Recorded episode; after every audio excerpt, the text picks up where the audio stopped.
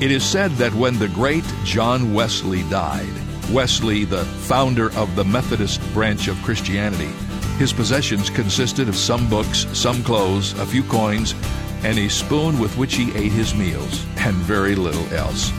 He was like the Apostle Paul, spending most of his time traveling about preaching the gospel.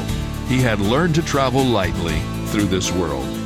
All of us could benefit from a periodic look at the amount of stuff we have collected and go through the healthy spiritual process of deaccumulation just to prove that it's not the stuff that owns us.